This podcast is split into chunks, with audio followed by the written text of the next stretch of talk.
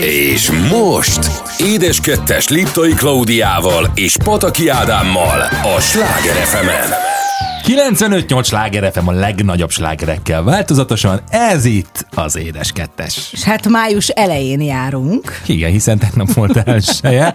Sokak szomorúságára, hiszen nem egy négy napos ünnepet ö, sikerült behúzni a dolgozó népnek, hanem csak egy sima hétvége volt. De még emlékszel a híres május elsőjei hát felvonulásokra? Ne viccelj, hát tudod, hol van hol a cukrászda érden? Ott a hátsó utcában, ott ment a felvonulás, no, persze. drágám, de én kérlek szépen, én az Te igazi hős, az, ott a ott. hősök terein vonultam. Vésli sör? Anyukám, ugye egy nagy vállalatnak, a Radelkisznek volt a tagja, tehát a, amilyen orvosi műszereket heggeztet, vagy gyártott. Imádtam egyébként bejárni a munkahelyére, mert volt ez a páka, amivel ezeket a pici műszereket, uh-huh. és egyszerűen az ónnak az illata mai napig, hogyha azt megérzem, akkor hát, az csak egy szabadba kerül, hozok én haza mindent. Van? Persze, Van? minden. Hát akkor hegesz, vagy nem tudom, vagy ragasz, vagy ónoz. Inkább hegeztek.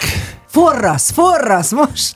Igen, for, most jutott eszembe, forrasz valamit. De nem ón szerintem, tehát cínre gondoltál. Vagy cín? Cín. Mit tudom én olyan... Mert szerintem ugyanaz a kettő. Ezüst színű és... Zoliket böködök oldalról.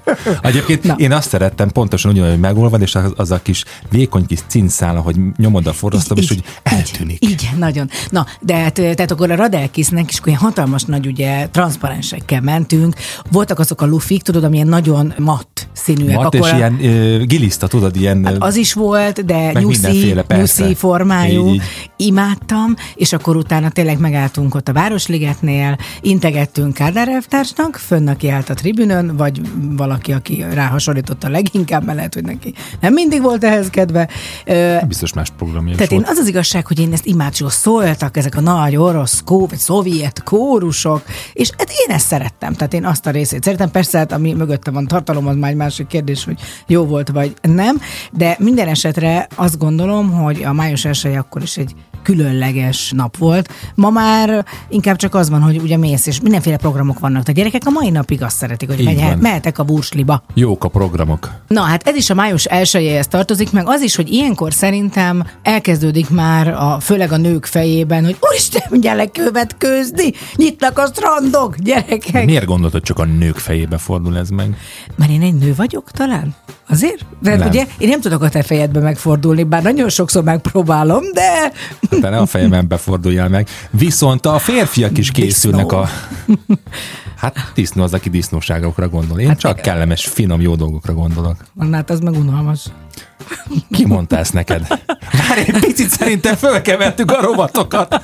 Na, tehát ez a lényeg, hogy most nincs rovat. Egyszerűen szerettem volna arról beszélni, hogy indul a Beachbody szezon, vagyis hát a készítése, a Beachbody-nak felkészítése, és nagyon utálom, amikor már látom, hogy mások sokkal előre haladottabbak. Egyébként az egész életemben én csak ezt látom, hogy mindenki sokkal előre haladottabb. Én alapvetően nagyon jól tudtam pasizni ö, az esti órákban, de abban a pillanatban, hogy vetközni kell, és ki kell menni a strandra, az valahogy az, az akkor megszűnt. Nyáron ilyen remetelány voltál? Nem, hát kimentem, kiment, kiodalogtam, de, de valahogy ez, ez, a, ez a strandon, tehát látom azokat a nőket, akik a strandon is feszítenek. Tehát a strandon is szóval úgy, úgy életemben csak azt hiszem 16 évesen csúsztam le csúsznába, mert úgy éreztem, hogy ez annyira méltatlan az a pillanat, amikor megérkezel, és ott állnak körbe, és nézik a csobbanást. Mondjuk tényleg a 90-es 80-as években, amikor bejöttek ezek a csúszdák, vagy lehet, hogy már a 80-as 80-asban is, hát hiszen én akkor voltam tinédzser, és, és már a Palatinuson a, nyomtam a csúszdázást. Én a Balatonfüreden emlékszem az első ilyen csúszdára, és ott tényleg az volt most, ahogy mondod, hogy az emberek ott álltak a végén egy csúszda két oldalon, és nézték, hogy hogy csúszik le az ember. 10 forint, 20 forint, tehát így ment fölfelé az ára egy csúszásnak, így, hiszen akkor még bőven... lukasztották a bérletet, hát ilyen így, kis így, műanyag kis cetli volt. Nektek olyan volt? Hát ez és... a Balatonék is. Hát én nem, én az a Palatinusos voltam,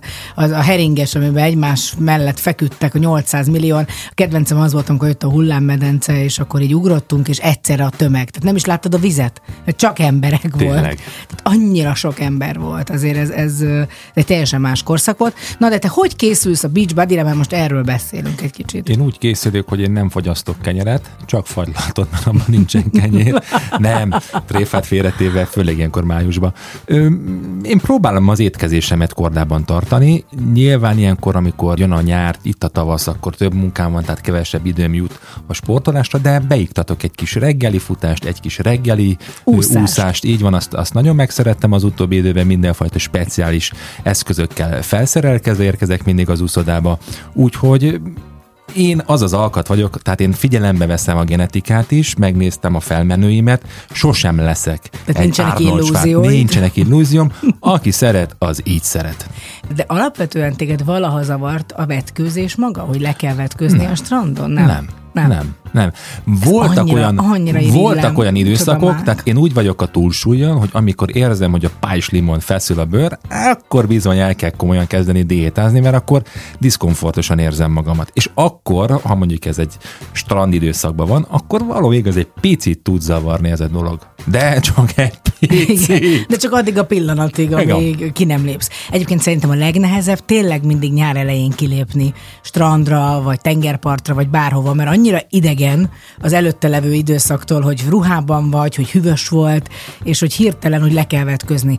Például, amikor elmegyünk, ugye minden évben nekünk Görögország egy ilyen visszatérő, most már nagyon-nagyon sok éve nyaralás egy nagy-nagy-nagy családdal, barátokkal, hogy, hogy ott mindig az első napon teljesen fura, hogy egy bugyiba melltartóba császkálok az utcán, meg egy ilyen kis lenge valamibe, és hogy a második naptól már ez teljesen úgy, úgy hozzászoksz. Megszokott, így van. De, de tényleg fura, főleg amikor úgy érkezünk meg, hogy olyan a járat, hogy megérkezel, és, és már tudsz délután. lemenni. Egyébként, hogy ezt mondod, hogy, hogy strandon levenni a ruhát, hogy az ember nem szégyelli a, a testét, mert hogy esetlegesen nem annyira kidolgozott és izmos, de ugyanakkor megvan szerintem a másik véglet is, azok a fiatal emberek, de lehet, hogy szerintem hölgyek is vannak így, akik viszont nagyon vékonyak szegénykéim, és nyilván nem tehetnek erről, nekik is szerintem ugyanolyan rossz lehet ezt a dolgot Ez megélni, szörnyű, mint én soha életemben nem láttam senkit elég vékonynak ahhoz, hogy ne akarnék olyan. Van, van, tudom, van, tudom, vannak. tudom, tudom, hát ez pont a Dallos Bogival beszélgettem múltkor, és ő mondta, hogy őt meg ugyanez zavarja kontra, tehát hogy ő neki meg, meg nem tud hízni. Na de én szerintem amellett, hogy az ember gyúr, vagy nagyon jó lesz a ö, kinézete, a sziluett, amellett nagyon fontos egyébként az is, hogy mennyire ápolt az a bőr, amit megmutat.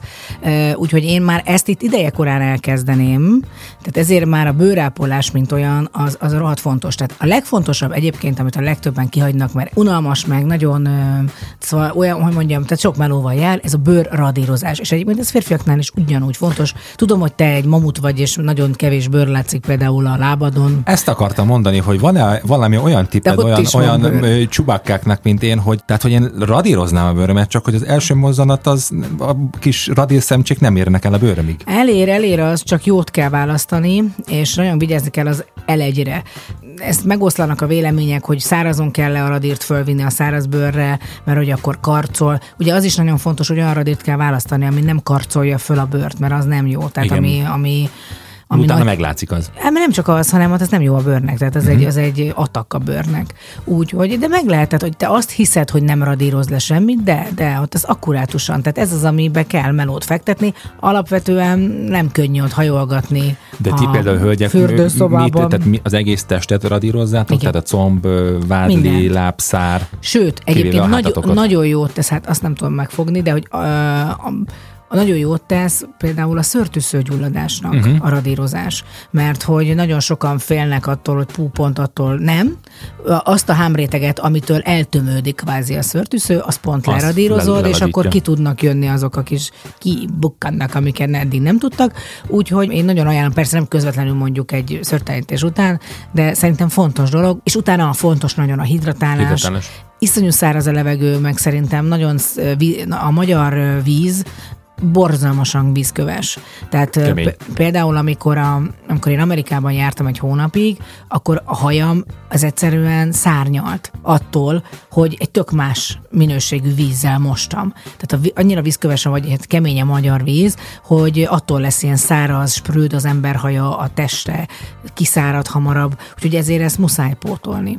Na hát annyira okos dolgokat mondtam, Nagyon. de nagyon. valami kis nyári dalt nem akarsz most így, ez tudom, hogy május eleje Hát van. figyelj, szerintem ez nyáron, télen, tavasszal, ősszel, napokba ö, került a kezembe ez a lemez. Ifjú titán koromban, amikor a lemezeket tényleg nagyon-nagyon nagy elánnal pörgettem a különböző bulikba, ezt mindenképpen feltettem, és ez nem más, mint a Jazz the Funk és a Say It Again, itt a Sláger az édes kettesben.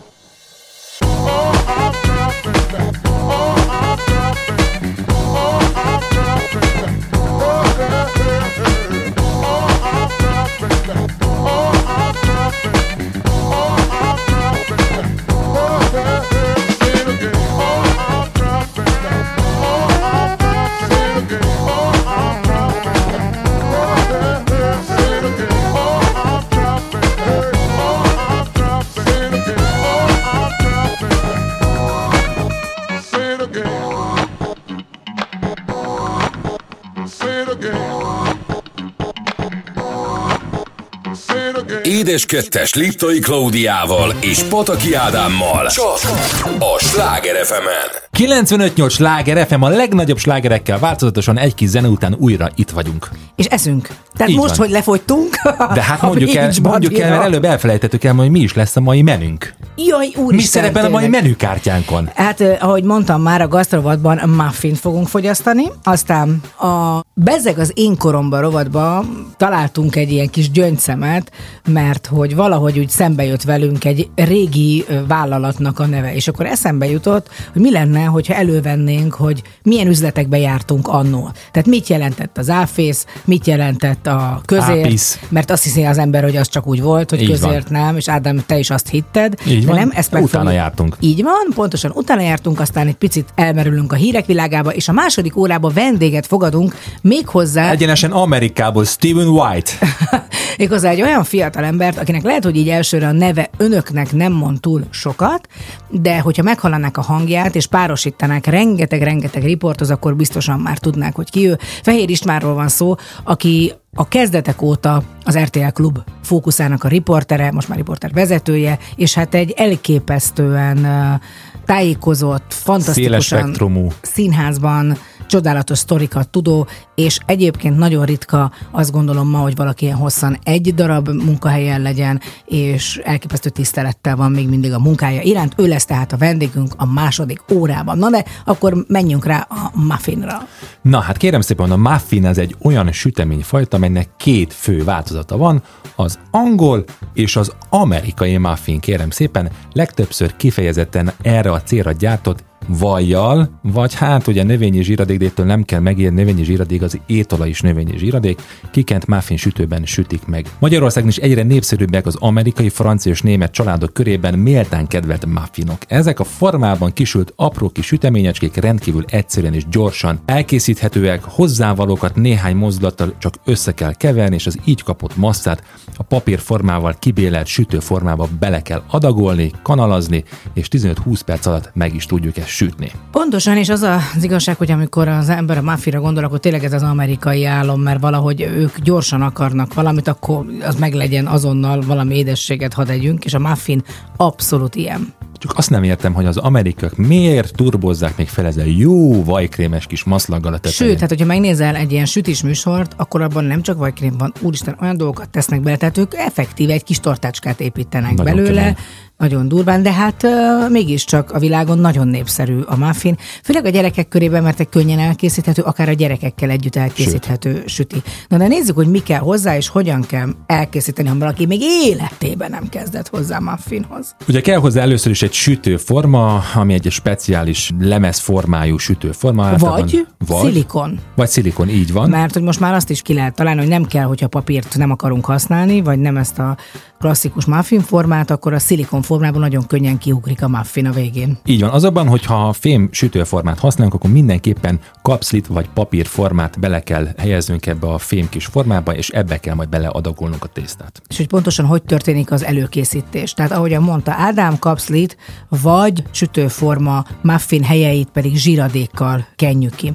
Erre a célra az égésre hajlamosabb vaj mellett a növényi zsíradékok is alkalmasak, például a margarinok vagy az olajak. Egyébként tudom, hogy mi nagyon ilyen vajpártiak vagyunk, de hát természetesen, hogyha valakinek mondjuk olyan Intoleranciája így van. intoleranciája van, akkor egyértelmű, hogy használjon margarint. Az olajak jelentős előnye, hogy használatukkor nem szükséges olvasztás, elegendő egyszerűen az egyik mélyedésbe önteni egy keveset, majd egy konyhai ecsettel végig dörzsölni az összes mélyedés alját és falát. Az így előkészített sütőformákból a sütést követően 5-10 percig állni hagyjuk őket, rendszerint könnyen kiborítható a készsütemény. Tehát magyarul egy picit hagyjuk, hogy úgy betapadjon tényleg ezekbe a résekbe, és akkor utána könnyen ki tudjuk szedni a muffint. Ugye is van a papírkosárka, az meg tök egyszerű, azt belehelyezzük magába a sütőformába, és abba adagoljuk a még nyers muffin tésztát Így majd. van, ennek az a nagy előnye, hogy amikor kisült a muffinok, akkor csak kiveszünk ebbe a formába, és rögtön tálcára tudjuk tenni és a meg tudja úgy muffinokat. fogni a kedves vendég, hogy nem lesz muffinos a keze Így első van. körben. Na nézzük a keverési technikát. Kérem szépen, a muffin készítés alapvető technikája a folyékony és a szilárd hozzávalók külön keverése, majd összeöntése és gyors elegyítése. Az elegyítés és úgy általában a muffin készítés egyik leglényegesebb szempontja az, hogy ne keverjük túl a tésztát. Éppen csak annyi mozdulatot ejtsünk, hogy a teljes liszt átnedvesedjen, tehát ne maradjanak benne száraz liszt szigetek. Az optimális eredmény elérése érdekében a tésztának alapvetően darabosnak kell maradnia, sűrűség tekintetében pedig akkor megfelelő, ha éppen, hogy befolyatható egy kanáról a formába. Igen, ezek mindig olyan fontosak, ez olyan, mint a palacsintánál, hogyha nagyon folyékony, akkor nem fog összeállni, ha nagyon csirizes, Sűrű, akkor akkor, meg- meg, nagyon vastag lesz a tészta. Hát ez az, amit ki kell tapasztalni. És persze, hogyha azt akarjuk, hogy hm, puffadjon a muffin, muffin, hm, nem, hm, hogy puffadjon a muffin, akkor térfogat növelőt kell használni. A receptekben említett sütőpor, amely a térfogat növelő szerepét tölti be. Részben vagy teljes egészében kiváltható egyébként szóda bikarbónával, amely a sütőporokkal ellentétben nem tartalmaz alumíniumsót vagy egyéb adalékanyagokat. Teljesen kiváltható egyébként? Igen, de valójában azt hiszem, hogy a, a szóda bikarbóna az valójában egy kicsit vízszintesen is emeli a, a terméket, tehát hogy Hogy tudja, amikor ott van a vége? Hát így van, A tehát falnak. amikor sütő formában van, akkor van, tehát a sütőpor egy picit felfelé húzza a terméket, a szódabikarbóna meg úgy egészében meg tudja Püffasztja. tolni, meg tudja püffeszteni, de én mindig azt szoktam mondani, hogy a sütőporból nagyon keveset kell egy ekkor egy nagyobb receptbe használni, és ön mindig azt, hogy ajaj, alumínium is van, meg a káros anyagok csókolom, hát egész nap a telefon, a kezünkben van ott a sugárzás, meg a csomó minden, tehát hogy mindig a mérték, mindig szerintem mindent a helyén kell kezelni. Na és hogy süssük? Előmelegített sütőben 190-225 fokat, azért ez elég nagy különbség, szerintem ez biztos, hogy sütőtől függ, ezt is ki kell tapasztalni. A receptől és a forma mérettől is persze függ.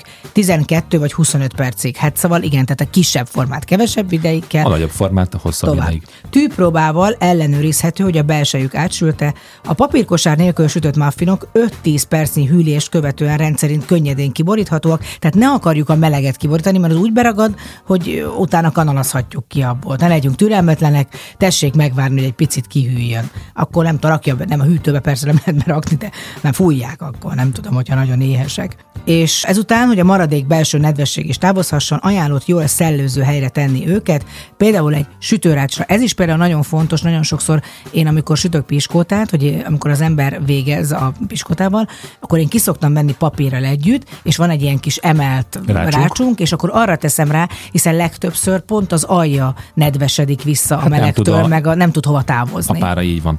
Ha elfogadnak tőlem egy tanácsot, akkor a muffinokat különböző gyümölcsökkel is nyugodtan gazdagíthatják, vagy akár kekszekkel, kekszdarabokkal, és akkor ropogós textúra, gyümölcs textúra egyszerre lesz benne egy muffinba, és akkor elkápráztathatják az egész családot vele, és a gyerekek nagy örömére ki tudjuk elégíteni az ő tevékenységüket is a cukrászat iránt. Igen, de azért meg is tölthetjük a muffint, de csak sütés után. Tehát meg tudjuk azt csinálni, hogy habzsákból egy ilyen kis, ugye ezzel a fém vagy alumínium csővel beleteszünk bármilyen tölteléket, akár lekvárt egyébként, akár bármit, és akkor abba azzal a csővel szépen belenyomjuk a közepébe, és akkor attól az ott, ott lesz a kis töltelékes muffinunk lesz, és nem sült bele, és nem, sül, nem jön ki belőle a sütés közben. Így van, ha esetleg egy olyan szóval találkoznak, hogy kraffin, akkor az nem elírás kérem szépen, hanem ez a leveles tészta, vagyis a croissantnak a muffin formában való megsütése, ez lett a muffin és a croissantnak az elegye. Ez a kraffin, ez egy abszolút egy ilyen 28. századi csoda, úgyhogy most már keresztezik a hagyományos süteményeket, hogy új dolgokat találjanak ki. Mi nem keresztezünk semmit. A finom sütemények után következzen egy igazán finom kis csemegedő Weekend és a Blinding Lights itt a Sláger az édes kettesben.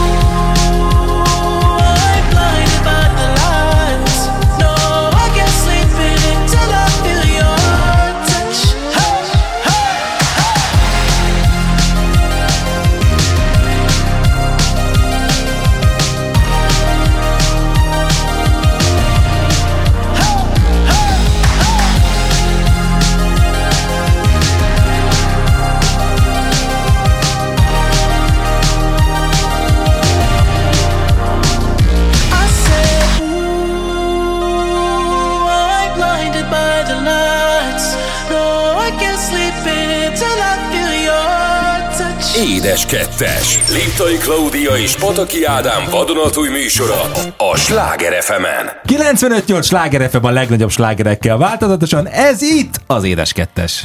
Imádok visszaröppenni az időbe, úgyhogy a bezzeg az én koromban nem véletlenül az imádott rovatom, és mindig kitalálok valamit, hogy be tudjuk szuszakolni. Hát most azt ötlöttem ki, hogy régi üzleteknek, amik ugye rövidítések voltak, vagy mozaik szók, vagy bárhogyan is nevezzük ezeket, mi lehetett a rövidítése, és mit takartak, és hogy egyáltalán én gyerekkoromban ugye voltak, volt X üzlet, abba jártál be, mindegyik, abban volt 30 Így van. a városban, mondjuk nem érden, Budapesten, és akkor pontosan tudtad, hogy ott mit kapsz. De hogy mi a rövidítés jelentés, hogy gyorsan kezdjük is egy kvízzel, jó? Te vagy az alany, a szenvedő. Ne, és azt hittem magadat kérdezed. Minek a rövidítése a maszek? Kellér Dezső alkotta egyébként ezt a szót.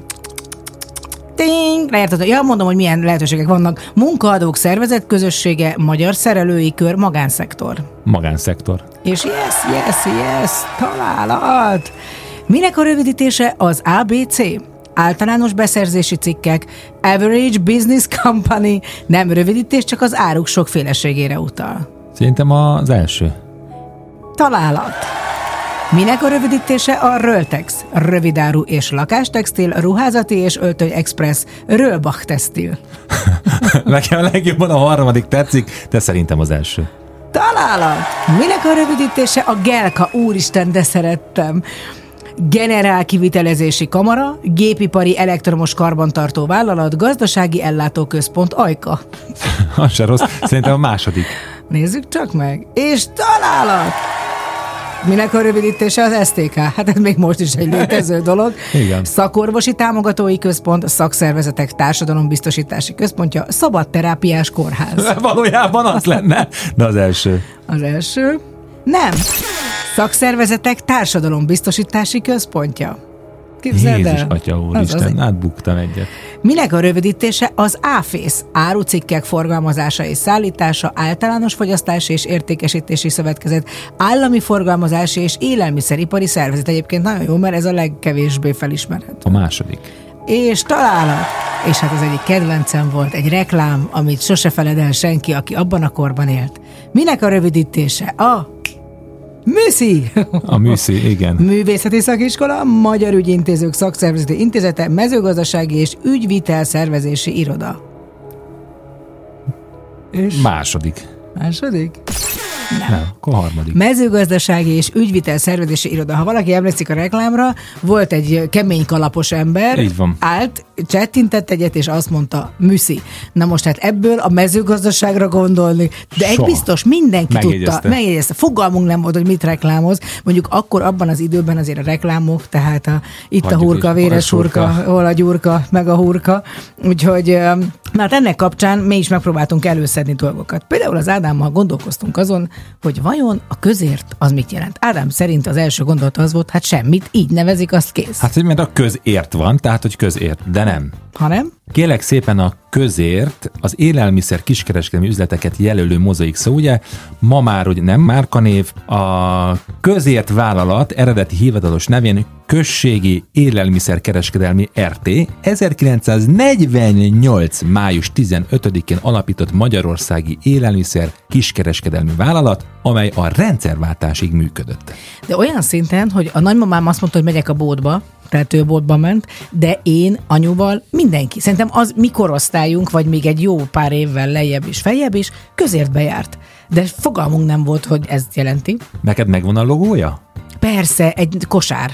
Vagy az nem? Nem, az nem, az a csemege volt. Azt is hoztam egyébként. A közért az Én ilyen nem, az egy spagetti- ilyen ö, spagetti írással Neon, volt. így van, igen. spagetti neonban egy ovális, Ovális, és mhm. ugye a közért volt, és, ugye és azt hiszem a betűk is úgy, a, köz, a K meg a, a T az kisebb volt, Kisebb és a és meg nagyobb volt. Így van, így van, igen, így van, igen. így van, így van. Egyébként nagyon jók voltak, én imádtam ezeket a neon reklámokat, én nagyon sajnálom, bár mondjuk szerintem tökre visszajött a retro, tehát Van, hát, teljesen, hát mindenki.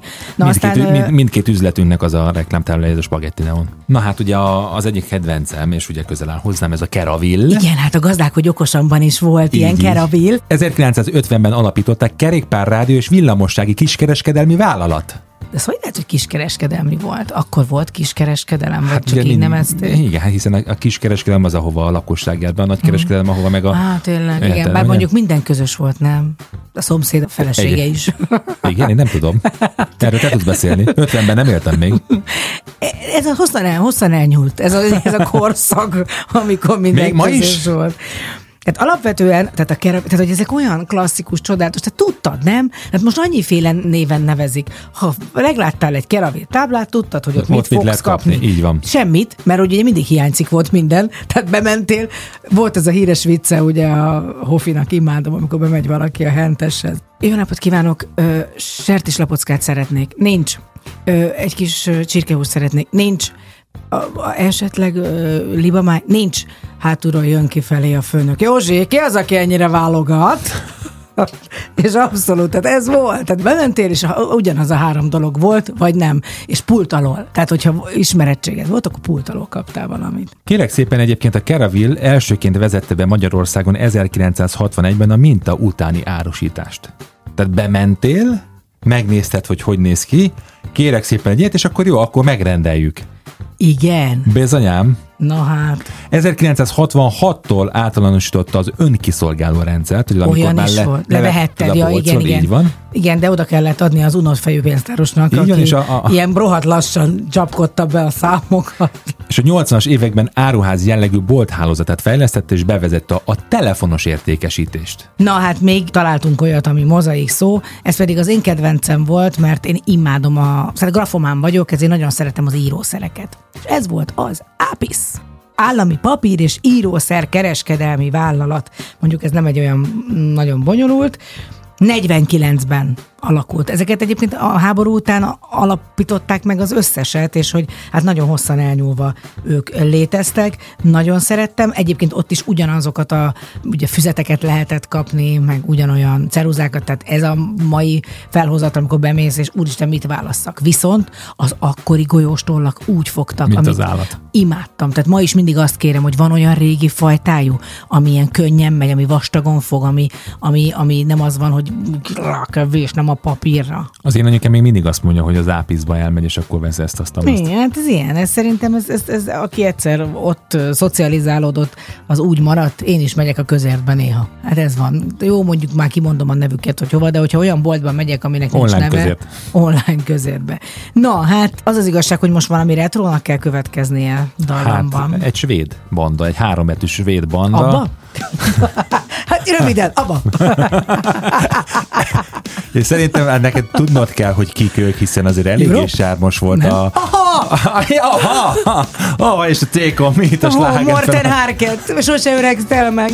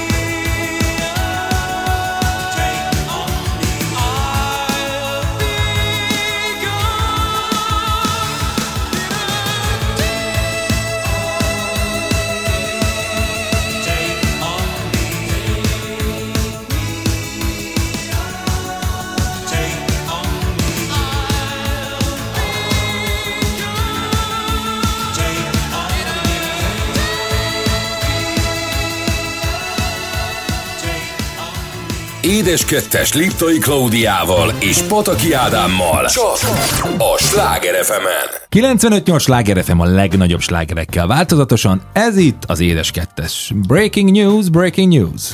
Ó, de szereted azt mondani, hó, a panka megörül az angolotól, de nem baj. De nem értek vele egyet. Egyáltalán. Fantasztikus az angolod. Olyan, mint a magyarod. Vagy Ebben már jól nem jössz ki. Hazafelé megbeszéljük, fiam, ezt. Na, és külföldi hírt találtál, drágám, és angolul olvasod fel, vagy Uh, yes, yes, yes. Uh, ladies and gentlemen, a szakértők szerint képzeld el, 99 százalék, hogy egy különleges objektum a naprendszeren kívülről érkezett, és ha ez igaz, akkor történelmi pillanatnak lehetünk a szemtani, ugyanis 2014. január 8-án valami történt. A dolog Pápua új Guinea felett jelent meg, sebessége pedig sokkal nagyobb volt, mint egy meteoritnak. A különleges jövevény a Föld légkörébe érve felrobbant. Az idegen rendszerből érkező égitestet azonosították is, ám az amerikai kormány azonnal titkosította is az erről készített dokumentumokat. Ezek az amerikaiak megörülök. Állandóan mindent félnek. titkol, mindig titkolunk mindent. Nemrégiben azonban fényderült a titokra méghozzá az amerikai űrparancsnokság által megosztott dokumentumokból, amelyekben végre igazolták az objektum érkezését. Szinte hihetetlen, de a látogató mindössze 0,45 méter széles volt, a tudósok pedig 2019-es számítások alapján mondták ki, hogy nagy valószínűséggel a naprendszeren kívülről érkezhetett. A 2014-ben érkező objektum a számítások szerint az első olyan csillagközi objektum, amely a naprendszerben észleltek. Hát ez egy darab volt, hogyha esetlegesen ez nem derült volna ki számodra, tehát nem egy, Hát nem. nem. Nem, egy, nem egy jármű, nem egy űrhajó, és nem, egy olyan, földön kívüli, szegények ott ültek, a kis földön kívüliek, aztán hanem, hanem egy idegen akartak rand, volna mondani egy hide, de de nem. Tehát ez egy, egy olyan, olyan kőzet darab volt, egy olyan nevezük meteoritnak, ami nem meteorit volt, mert annál sokkal gyorsabban érkezett, mint egy meteorit, ahogy Igen, hát állandó, ugye mindig nekem, én imádom a science fiction és egy állandó kérdés, hogy jön-e, mikor jön, elére minket. Most is riogattak, a kedvencem, hogy ez a klikvadász tényleg a, mindig a híroldalakon van, hogy és most a legnagyobb, ami valaha volt. És akkor utána rákik lesz? De természetesen ez a földet messze elkerüli, messzebb, mint valaha gondoltuk volna. És valójában ide se ér, csak valamit írni akartunk, hogy önök a mi portálunkra kattintsanak. Úgyhogy én mondom, én láttam már életemben egészen döbbenetes égi közelről. jelenséget. Nem, tehát relatív mész egész közelről. Láttam egy olyan égi jelenséget, amit sose fogok elfelejteni. Lángoló. De nem az a fénycsóvát húzó, hanem amikor óriás lánggal égő meteoritot a légkörbe beérni. És az, az, Jó az, volt?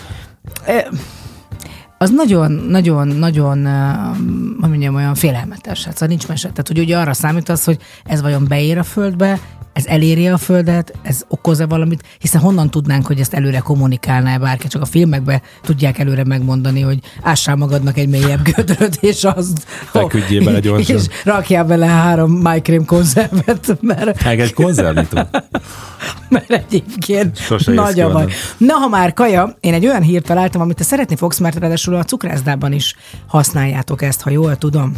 Majd tudom kiderül. kéne. Hát igen. De nem, vagyis volt idő, vagy nem tudom, na most mindjárt kiderül. Na most, megbuksz. Kalóriák bűvöletében. Egy új jogszabály arra kötelezi Nagy-Britanniában a 250-nél több alkalmazottat foglalkoztató éttermet, tehát a jó nagyokat, mert azért az elég sok, hogy tüntessék fel a felszolgált fogások kalóriatartalmát az étlapon. Az intézkedés célja, hogy az egészségesebb táplálkozásra ösztönözzék az embereket. Az érintett éttermek szerint ez felesleges, plusz terheket jelent a dolgozóknak, az evés zavarokkal foglalkozó pszichológusok pedig attól tartanak, hogy a kiírás fokozhatja az étkezéssel kapcsolatos szorongást, bűntudatot.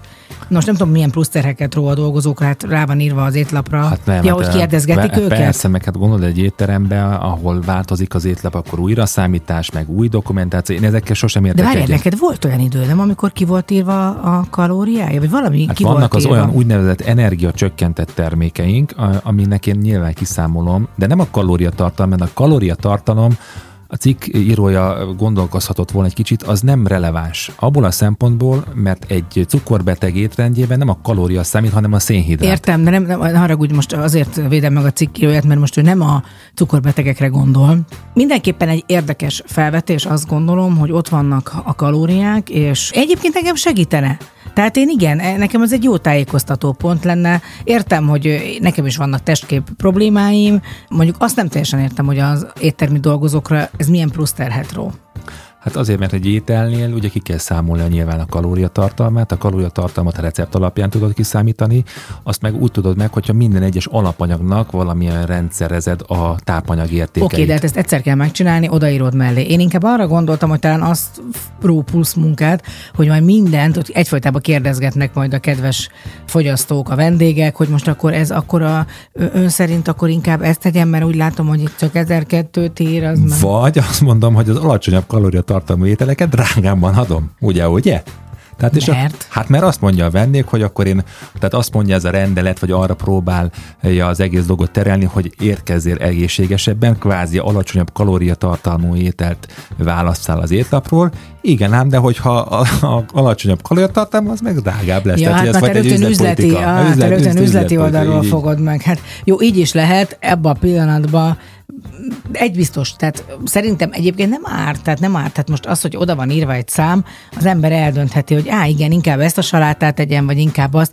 Most az egy másik kérdés, hogy te tudom, hogy nem hiszel a kalóriákban, hanem a szénhidrát csökkentettségben hiszel, de hát az is benne van, tehát ott van, lehet, hogy nem csak a kalóriát tüntetik föl, hanem akkor, hogy mennyi szénhidrát, soha véget nem ér, tehát egy ilyen régi telefonkönyv vastagságú hétlapot így, hoznak így, ki, így.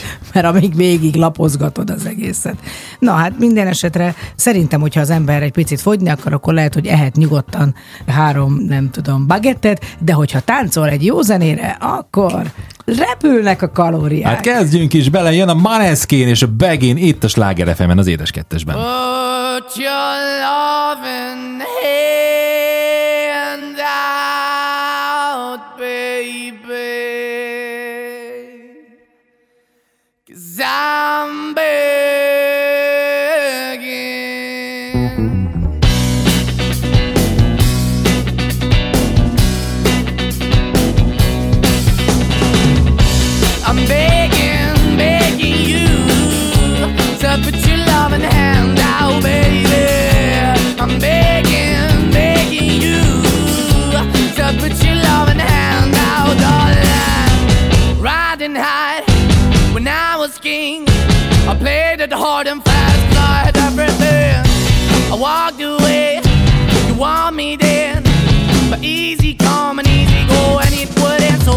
I bleed, you let me go. Yeah, anytime I feel, you got me. No, anytime I see, you let me know. But the plan and see, just let me go. I'm on my knees when I'm begging, cause I don't wanna lose you.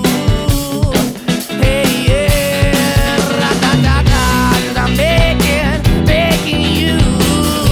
Uh, put your love in the hand out, baby. I'm begging, begging you. Uh, and put your love in the hand out, darling. I need you to understand. Try so hard to be your man, the kind of man you want in the end. Only then can I begin to live again. An empty shell I used to be. The shadow all my life was hanging over me. A broken man that I don't know. Won't even stand, that never stands why we're chasing, why the bottom, why the basement, why we got good, she don't embrace it. Why the feel for the need to replace me? You're the wrong way, trying to be good. I went up in a feature town where we could be at. Like a heart in the best way, shit. You can give it away, you have, and you tend the pay. But I keep walking on, keep moving the keep open for that the dog is yours, keep also home. Cause I'm the one that live in a broken home, girl, I'm begging. Yeah, yeah, I'm begging, begging you to put your love in the hand now, baby. I'm begging, begging you to put your love in hand now, darling. I'm finding hard to hold my own, just can't make it all alone. I'm holding on, I can't fall back. I'm just a call, but your face is black. I'm begging, begging you. Put your loving hand out, baby.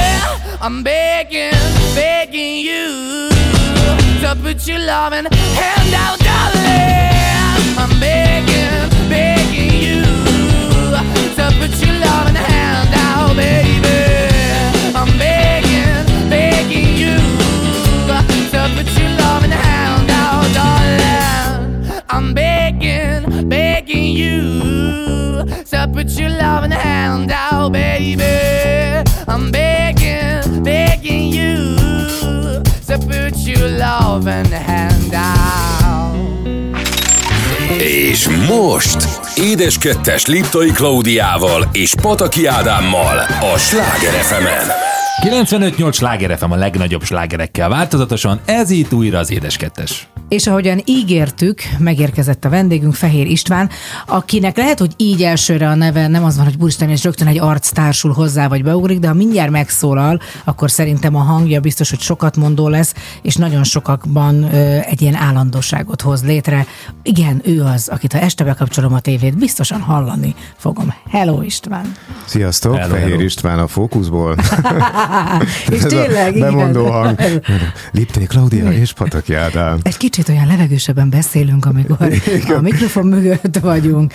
Na, hát én arra, az volt a vágyam, és azért szeretem az olyan beszélgetéseket, amikor nem kvázi rögtön már azzal, hogyha valaki megszólal, meg leül, meg már arcot társítunk hozzá, meg tudjuk, hogy ki ő, és már nagyon sok mindent olvastunk róla, hanem valaki, aki egy kicsit a háttérből dolgozik, de nagyon-nagyon sokat tesz azért, hogy például akár mi, akik ismert emberek vagyunk, azok legyünk, és hitelesen legyünk bemutatva. Ugye te a fókusz, most hogy pontosan riporter, szerkesztő. Szerkesztő riporter, ez van a vezető. névjegykártyámon. Nem, Igen? nem ők vezető, nem szerkesztő riporter, ez van a névjegykártyámon. Oké, okay, rendben, az én névkártyámon nincs semmi. Tehát Nincs is névjegykártya. Ez a számítógépes tenyérjós. Igen, az van. Na de hogy kezdődött az egész? Nagyon vicces, mert uh, uh, tegnap este átküldtél egy videót, hát komolyan egyszer nem is hittem el, nem, pedig én minden három kívánságot láttam. Hát ezt nem láttam, amiben te szerepeltél, és nem is teljesen értettem, hogy ez pontosan milyen három kívánság volt, és hogy kerültél oda, és egyáltalán mi is történt ebben a három kívánságban? Szerintem én vagyok az egyetlen vendég a három kívánságban, aki nem kívánt. Tehát, hogy a potty- pöttyös labdát, vagy pontos labdát, vagy mi volt annó.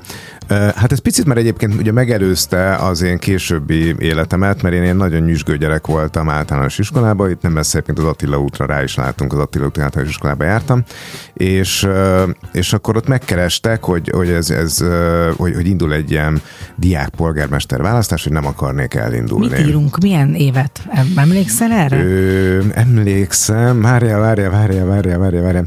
Azt hiszem 89, Igen, de... a három kívánság az 89 volt, amit mutattál nekem. Közvetlenül a rendszerváltás? Igen, igen, igen, és akkor az már ott, ott már előtt? ugye a rendszerváltás szele ott ezt meglengette ezt a történetet, és akkor hogy na legyen egy, ugye volt ez a nyári gyerekprogram, hogy Szünidődő című ilyen gyerekprogram sorozat, és akkor, hogy milyen jó lenne ennek lenne egy polgármestere, és, és akkor mi így kvázi gyerekek érdekeiért kiállhatnánk, meg kitalálhatnánk programokat, stb. stb. És nagyon durva, csak bocsánat, hogyha ugye hát ezt eh, nem sokan láthatták, vagy nem emlékeznek rá, de bejött egy fiatal ember, aki hasonlított nyomokban tartalmazott, olyan voltál, mint a mogyoró a legtöbb ilyen, nem tudom, élelmiszerben, de amikor megszólalt, akkor megszólalt ez a hang, és ez a fiú hetedik C-s volt.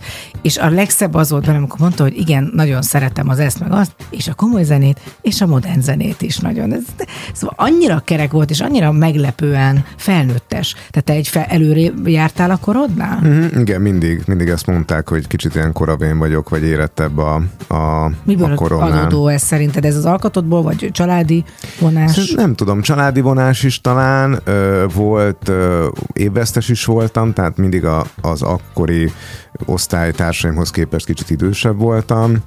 Um, vala, valahogy mindig ilyen kicsit ilyen, ilyen, ilyen, szóval nekem nem volt ilyen bohó időszakom, tehát... ö, Komoly voltam- fiú voltál?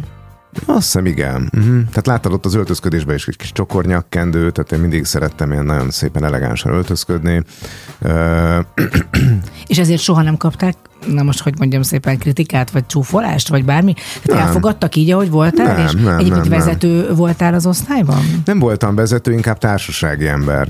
Tehát, hogy inkább összehozni bulik, zsúrok, szünetbe, kis közösségi programok, szerveztem, nem tudom, iskolai ünnepséget, aztán később iskolarádiót, tehát, hogy ilyen, ilyen inkább ilyen, ilyen társasági ember voltam. De akkor már ez előrevetítette azt, hogy mert ugye legtöbbször mindig az a kritika éri a tinédzsereket, vagy hát nem kritika, hogy fogalmuk nincs, hogy mik akarnak lenni, vagy hogy egyen mivel akarnak foglalkozni.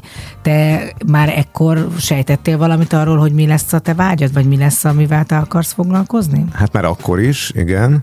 Uh, ugye nem véletlenül ott lehetett hívni egy ismert ember vendéget, és akkor egy ismert televízióst hívtam uh, magam mellé, pont azért, mert az az első alkalom egyébként, hogy bementem hozzá beszélgetni a, a magyar tévébe, és akkor voltam először a nagy magyar tévében.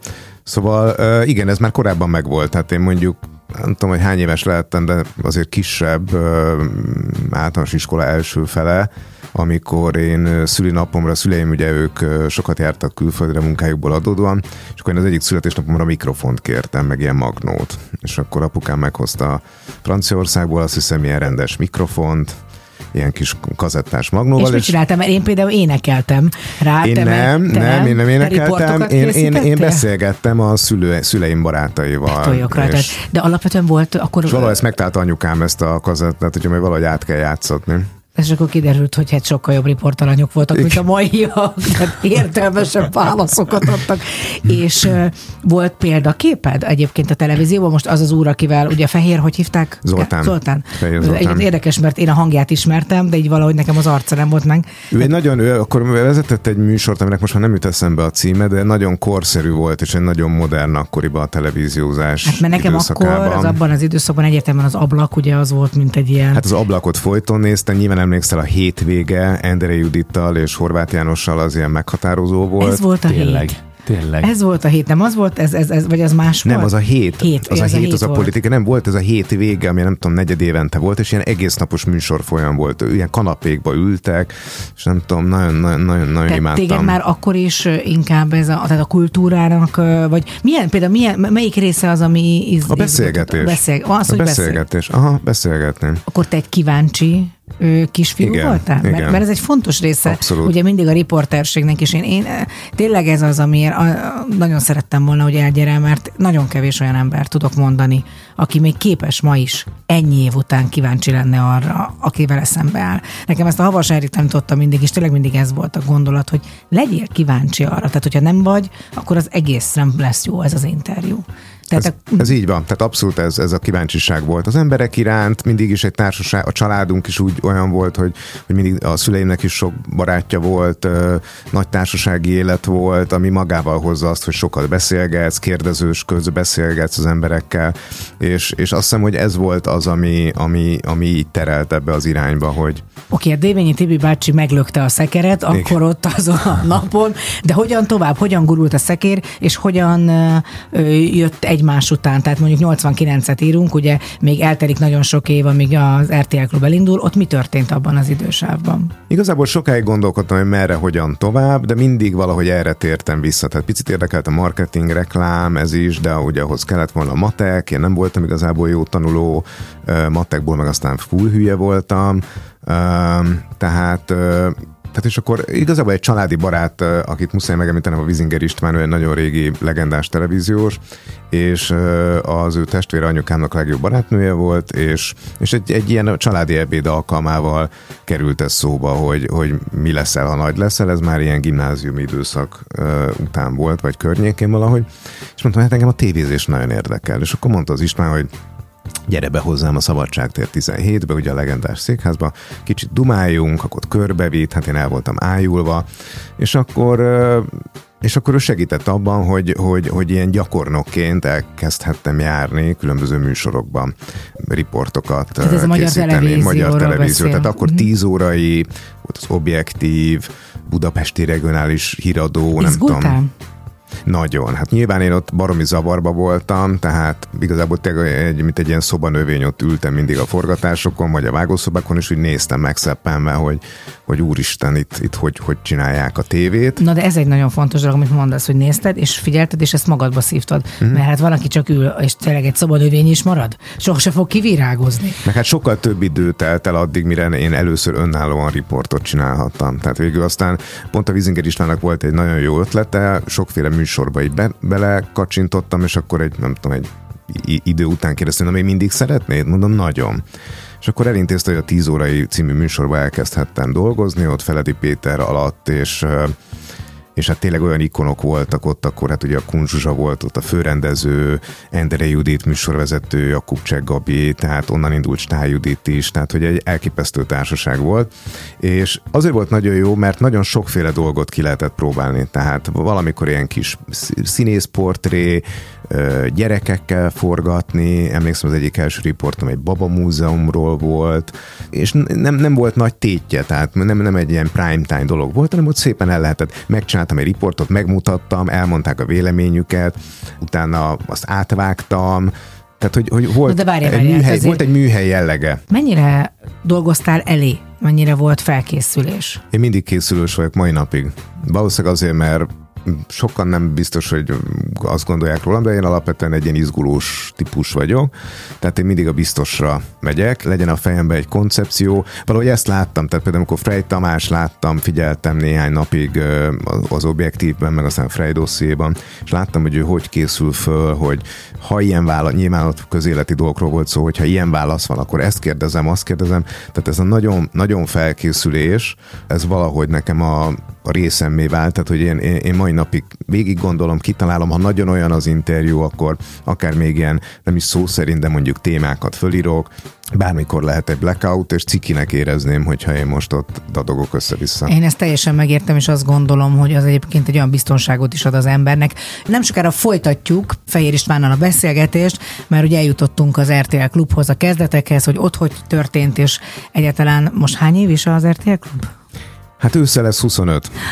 Tehát már óvodás koromban kezdtem, tudod? Jó, igen, a jubileum, a jubileum megérkezik. Hát látod, a királynő 70 éve regnál, te 25 éve az RTL klubnál. Mindjárt folytatjuk, csak zenélünk egy kicsit. Így van, ha már 1989-et említettük, akkor jöjjön a 89-es év Billboard Top 100-as listájának 20. helyezettje a Phil Collins és a Two Hearts itt a Sláger az édes kettesben.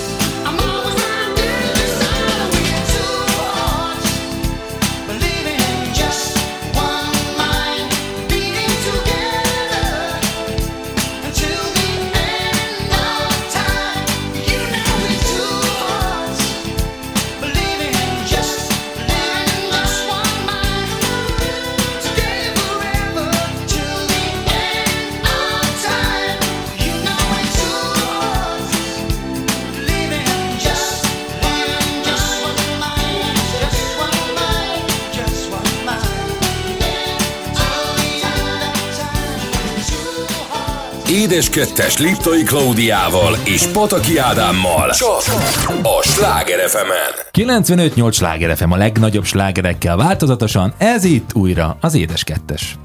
És hát pont nem hallották a kedves hallgatók, Fehér Istvánnal beszélgetünk továbbra is, aki a Fókusz szerkesztő riportere, hogy azt mondta adáson kívül, hogy milyen jó kis hangja van Ádámnak. Pedig én iszonyatosnak gondolom kívülről hallani a Hát nem, sajátomat. amikor meghallja az ember a sajátját, mert ugye ez teljesen máshogy hallod, mint amikor beszélsz. Hát abszolút. De nem is jártál soha beszédórára, meg ilyenek? Nem. Pedig kell mondanom. Tudok egy nagyon jó beszédtanárt. Csodálatos Ságodi Gabi számát majd átküldöm. Ó, Ságodi Gabi a főiskolán is, már, már, már ott is, ott Sokat is köszönhetek az. minket. Viszont ez például egy érdekes kérdés, hogy mondjuk egy riporternek, akinek nincs legtöbbször arca, néha van, tehát néha azért van a televízióban, az fontos, hogy ne legyen pokoli a hangja, és fontos, hogy jó hangja legyen, fontos nem az, hogy egy megnyerő hang legyen. Abszolút, persze. Egy nagyon kedves barátom, Radnai Péter, ő, ő mm, és ilyen atya, atyai mentorom, baráti mentorom, aki, akire mindig számíthatok, ő mondta ezt egyszer valami kapcsán, hogy figyelj, vannak bizonyos dolgok, amikor, amikor meg kell mutatnod, hogy ezt te csináltad. Tehát, hogy, hogy, amikor oda kell, oda kell rakni, mert ez egy exkluzív anyag, vagy egy valami szempontból egy fontos anyag, ott lássák, hogy azt te csináltad, mert, mert így, így épülsz föl. És ezért tényleg így van, hogy vannak bizonyos helyzetek, amikor, amikor igen, az ember exhibicionizmus vagy nem, de hogy, hogy, hogy megmutatja, hogy igen, ezt most én csináltam. De szerintem ez teljesen normális, és mondom, szerintem a néző kíváncsi is. Tehát főleg, aki már ilyen sok éven keresztül ott van a képernyőn, nem csak hallani akarja, hanem látni is, mert én is szeretek társítani arcot ahhoz a hanghoz, akit éppen hallok. Na hát akkor eljutottunk, ugye De pontosan... várj, bocs, egy, egy sztori még a hangról, hogy volt egy egyébként, hogy hangról felismertek üzletben. Tehát, hogy, hogy kérdeztem valamit, és akkor mondta, hogy ne haragudjon, hogy megkérdezem, de olyan ismerős a hangja. és az első riportom lement a tévébe, akkor hívtam anyukámat, az még Budapest közötti stúdióban volt, és valaki lebetegedett, és be kellett ugranom. Valami kis tingli-tangli történet volt, két perces valami, és az én hangommal ment, és hívtam anyukámat, hogy nézd a tévét, ma megy az első riportom, és akkor nézte, és akkor este beszéltünk, és hát nem hallottalak. Hát mondom, de ott volt az, ő nem ismerte meg, majd annyira más a hangom, A mint, tévén mint a tévén keresztül. Ö, amikor elindultak a kereskedelmi tévék, tehát ez hogy történt? Ugye a magyar tévénél dolgoztál, tehát ott állományban voltál? Nem állományban, ilyen külsősként. Külsősként. Igen. Egyszer csak gondolom, ez nem olyan voltál, mint az Árpa Attila, hogy bementél és lelaktad a kabátodat, és én mostantól itt leszek riporter. Kerestek riportereket? Persze, persze, persze, és hát nyilván a magyar tévéből, tehát hogy azért ott, ott a mind a két kereskedelmi tévében olyanok voltak, akik előtte a magyar tévében dolgoztak. Én igazából a Zoldszer tévébe kezdtem el dolgozni. Ugye amikor indult az RTL, akkor a fókuszban a riportokat nagyon sokáig ez a Zoldszer TV nevű külsős cég csinálta. És úgy, úgy kezdtem el a fókuszba dolgozni. Nem tudom, hogy milyen lehetőségek voltak, vagy miért pont a fókusz volt az. Hosszabb riportokat lehetett csinálni esetleg. Mhm. Igen, igen. Milyen riportok mentek akkor? Fú, nagyon, nagyon szürreális. Tehát azt az egyik uh, riportomat, azt nemrég találtam az egyik kollégám, akkor beta kazettán, uh, duci táncos nők. Tehát, hogy duci táncos nők, akkor nem is tudom mi volt, tehát ilyen, ilyen, ilyen ugye akkoriban az ezotéria nagyon fura dolog volt, jóslás, nem tudom, tehát hogy azért ugye itt, itt Tehát uh, bulvár riportok voltak Színes. inkább? Színes. Inkább azt mondom, hogy Jaj, de színes. szépen mondod. Színes. Akkor még nem ismertük ezt a szót, Szót, hogy hogy bulvár, bulvár. hanem inkább az, hogy színes, meg olyan témák, amiket korábban nem lehetett tévében látni. Uh-huh. Tehát merészek voltak, máshogy merészek, és aztán igazából később alakult át a fókusznak a tematikája úgy, ugye akkoriban a fók, az volt a fókuszban a mondás, hogy a kis emberek nagy történetei. És akkor később elindult a Találkozások című műsor, meg későbbi Reflektor, és ott pedig az volt, hogy a nagy emberek kis történetei. Tehát ez volt a dolog. Igen, hát a találkozások ugye egyértelműen arról szólt, csak azért tudom, mert én kezdtem el vezetni, Igen. Hogy, hogy, hogy ott a hírességeket, amit, ahogy még sose láttuk őket. De ott is voltál riportere, nem emlékszem. Igen, persze. Igen? Persze, hogy te több, több Hát én a Zoldszer TV után mentem át, elindult ez a Találkozások című műsor, és én abba a, a, az nagyon szimpatikus volt pont azért, hogy ott ismert emberek, színház, film, és engem ez érdekelt, és akkor, akkor ott, ott kezdtem el dolgozni, és tulajdonképpen az alapozta meg a későbbi dolgokat. Nekünk az egyik legelső találkozásunk volt talán a legelső, az nagyon kemény.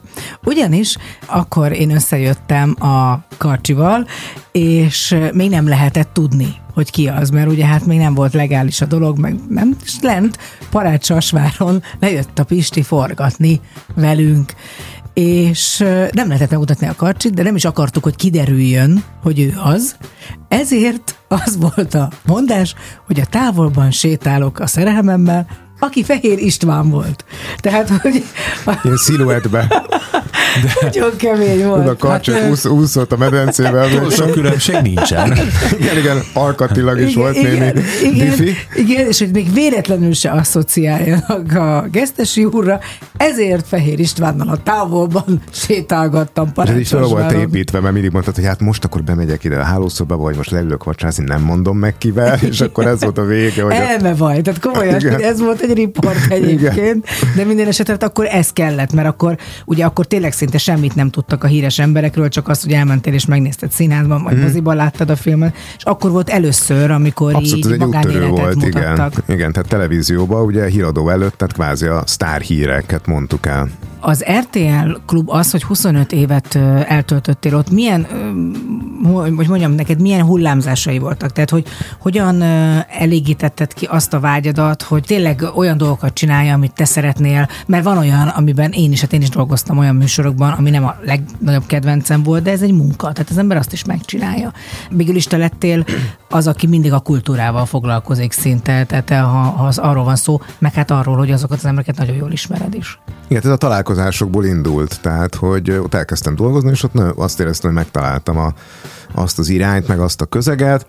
Ott ugye később elkezdtem dolgozni a Siber Takács Lacival, akivel már a Magyar TV-ben is dolgoztunk együtt, és nagyon jól kijöttünk, és ő is támogatott. Igazából én ott nagyon jól megtaláltam a helyem, és, és tulajdonképpen ott kezdett el ez épülni, hogy nem csak az ismert emberekkel forgattam, hanem nyilván színészekkel is, és akkor elkezdtem azt kialakítani, hogy ha már van egy színésszel forgatunk, akkor abban legyen pici személyesség is, meg legyen egy pici színház is. És akkor így épült tulajdonképpen évről évre a kapcsolatrendszer, az ismertség, egy csomó minden. És hát ezt eh, nagyon jól mm, pénzre is váltotta az RTL klub olyan szempontból, most ez egy idé- idézőjeles pénz, hogy tudták, hogy te neked olyan ember is nyilatkozik, meg olyan ember is szobál veled, aki már lehet, hogy régóta azt mondta, hogy nem, nem, nem, mert nem akarok szerepelni. Ö, De az például mondjuk egy kis szakmai ö, betekintést engedj meg, hogy ezen mindig gondolkoztam, hogy neked volt állandó operatőröd? Tehát, hogy például fontos-e, hogy vizuálisan hogy néznek ki ezek a riportok? Nekem nagyon fontos, persze vannak kedvenc operatőrök, meg vágók, akikkel nagyon szeretek dolgozni, tehát én ezért nem tanultam meg soha operatőrködni, vagy vágóprogramot. Nagyon sok kollégám tud kamerával dolgozni, vágóprogrammal dolgozni. Én egyiket se tanultam meg, nem lustaságból, hanem én szeretek csapatba dolgozni. Tehát az egy, az egy alkotás, hogy ott van az operatőr, ott van az a vágó, megnézzük, hú, ez jobb lenne, vagy ezt tegyük ide, vagy nézzük meg azt. Tehát én szeretem ezt a fajta részét a munkának, nem pedig az, hogy mindent én csináljak magamtól. Tehát igen, vannak operatőrök, akikkel nagyon szeretek dolgozni, amikor csak tehetem velük dolgozom, mert megtaláljuk a hangot, ők tudják, hogy én mit szeretnék, elviselnek, alkalmazkodnak hozzám, tudják, hogy hogy szeretném azt a riportot, és ugyanígy van a vágásnál is. Tehát, hogy, hogy, hogy én szeretek gyorsan dolgozni, de pontosan, Szóval, Igen, hogy de szerintem- külföldön egyébként úgy van, hogy nagyon sokszor ezt a Freynél láttam. A Frey Tamásnak is volt a Balassa Laci, aki nálunk dolgozik, a állandó operatőre évekig Én szeretem. és uh, csodálatos uh, operatőr, tehát hogy, hogy külföldön egyébként az szokott lenni, hogy van egy riporter, és akkor neki van egy állandó operatőr, és együtt dolgoznak. Na, hát persze. ez van külföldön, de nálunk ugye, hi- hogy is van. szokták mondani, kis hazánk, kis sztárjai, kis Foci. kis foci, minden kicsi. Nem, de azért ez nem olyan De vészes. legalább van, hát persze, hogy ez így van, meg azt gondolom, hogy szerintem ennyi évnek pontosan az a tisztelete van meg feléd, és te neked is mások felé. Mindjárt erről beszélünk meg arról, hogy hogyan tudták kiteljesedni, mert azért nem ragadtál meg csak annál, hogy csak riportokat, ami idézőjeles, mert azért ezek iszonyú fontosak, és hogy még mindig olyan erősek, és azt gondolom, hogy mélyek és hitelesek a riportjaid, hanem elkezdtél verkfilmeket is forgatni, na hogy ez hogy jött, ez kiderül. Jaj, drágám, te is itt vagy a melyiségben. Drága hallgatók már megszokhatták, Igen, hogy, ilyenkor mindig hogy én beszélek. Mindig ennyit beszél? Levegővé. Nem hagy szóhoz jutni. Tehát teljesen mindegy, hogy engem mit, mi de- érdekelne mondjuk veled kapcsolatban. E, na, de várjál. Nem lett föl. A Következőt kezdte. Következőt kezdte, de egyébként is ez pont, a, pont te mondod István, tehát Hogy? aki biztos vagyok benne, hogy úgy építesz fel egy riportot, hogy abban bele nem ugathat senki, tehát hogy Hát azt jó, de hát ő, az- ő egyedül csinál, mi meg ketten de az én fej... műsort. Ebbe igazad van szívem. Hát oszd meg, hogy mi van a fejedbe. az, hogy például milyen zenét szeretnél most bedobni? Én az Istvánnak egy abbát szeretnénk bedobni, mert tudom, hogy szereti az abbát, erről már beszélgettünk, Waterloo vagy Legyen Dancing Queen, Dancing szerintem Queen. Hát akkor szereti. pördöljünk táncra, jöjjön a Dancing Queen itt a Sláger az édes kettesben.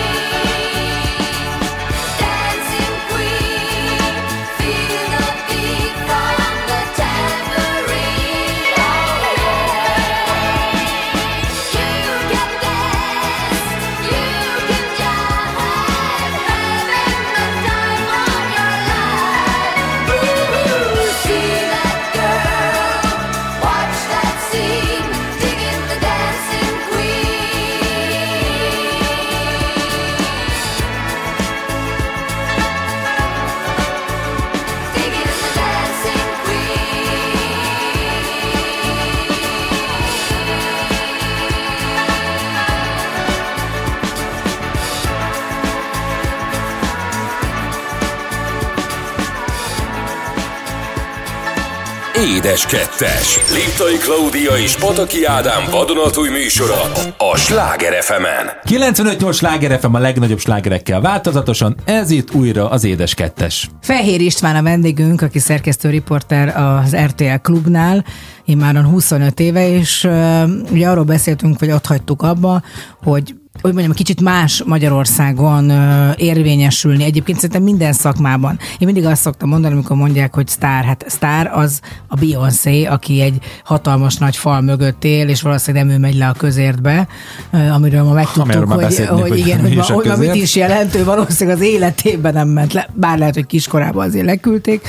Tehát amíg ugyan abban a sorba állok, ahol uh, Marinén és ugyanúgy a Tizdeka Párizsi, az Tizdeka Párizsi, nekem is azt kérem, addig nincsenek. Tehát ez például mennyire okozott nehézséget neked így az életedben, vagy okozott egyáltalán, hogy azért itt mindig ilyen sztárkultuszt akart minden kereskedelmi tévé létrehozni, és hogy ez létezik-e szerinted? Tehát vannak-e sztárok?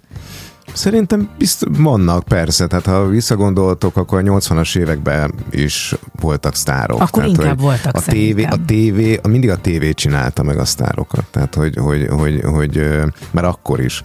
Tehát szerintem ez, ez abszolút van. Nyilván egy idő után, amikor bejött ez a celeb Kategória. kifejezés, kategória, ami aztán már egy ilyen jelző is lett bizonyos emberekre. Nyilván nem is jó használni ezt bizonyos emberekre. Én nem is szoktam soha egyszer le nem írtam egy riportba sem, hogy celeb, tehát vagy, van foglalkozása, vagy van neve az illetőnek. Amit mondtál, hogy, hogy a külfölddel nincs külföldi összehasonlításom, hogy hogy lehet külföldön dolgozni.